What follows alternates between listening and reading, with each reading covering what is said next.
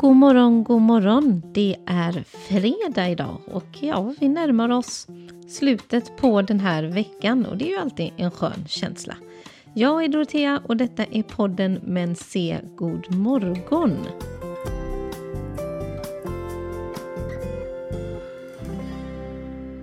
Idag tänker jag eh, säga någonting som kan uppfattas som väldigt underligt när det kommer ifrån mig. Men eh, det är en smart grej ibland. Och det är tänk om du inte skriver någon lista alls. Jag förordar ju att vi skriver ner allting, att vi gör listor av saker och ting för att vi ska veta vad vi ska göra. Inte för listans skull, utan för att få ut det ur huvudet. Och när jag då säger skriv ingen lista alls, eh, ja, vad tänkte hon nu då? Ja, det här är när du känner dig liksom att du har för mycket måsten, du jagar på allting, du liksom känner, börjar känna dig utmattad eller du är på väg att nästan bli sjuk av allting som du håller på med. Det finns ju så många människor som går in i utmattningssyndrom.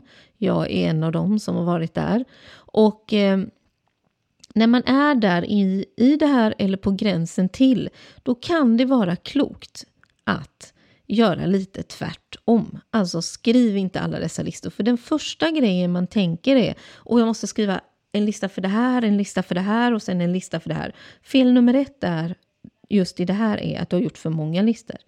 Men det andra felet är att du gör listor överhuvudtaget för att din hjärna är redan Alltså den kan, kan ändå inte hantera varken det som händer i huvudet eller det som händer på pappret just då.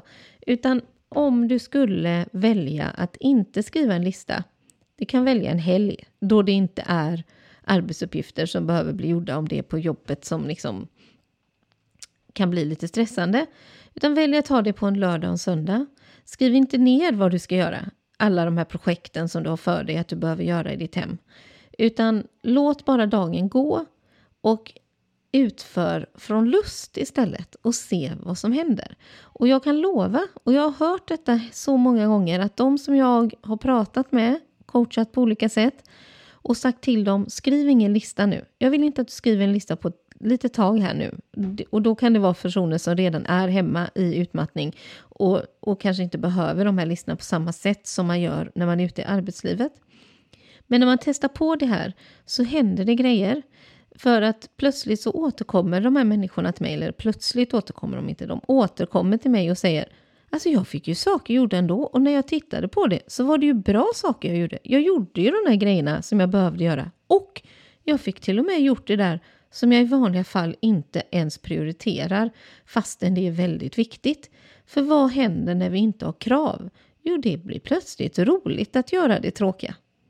Det blir plötsligt roligt att göra det jobbiga. För att vi har släppt på kravet. För listan skapar ett krav i en stressad situation.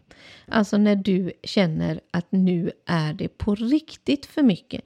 Inte den där känslan när någon svar, ställer frågan Hur har du det? Och du svarar det är mycket nu. Utan när det faktiskt är på, för mycket på riktigt. Då kan det här vara det som är en lösning. Att få lov att jobba från lust en liten stund för att se vad man landar i då. Om det är så att man landar i att jag, blir, jag fixar inte det här, alltså jag blir sjuk, ja då kanske det är så att man behöver kolla upp sig själv, alltså gå till en läkare eller sådär.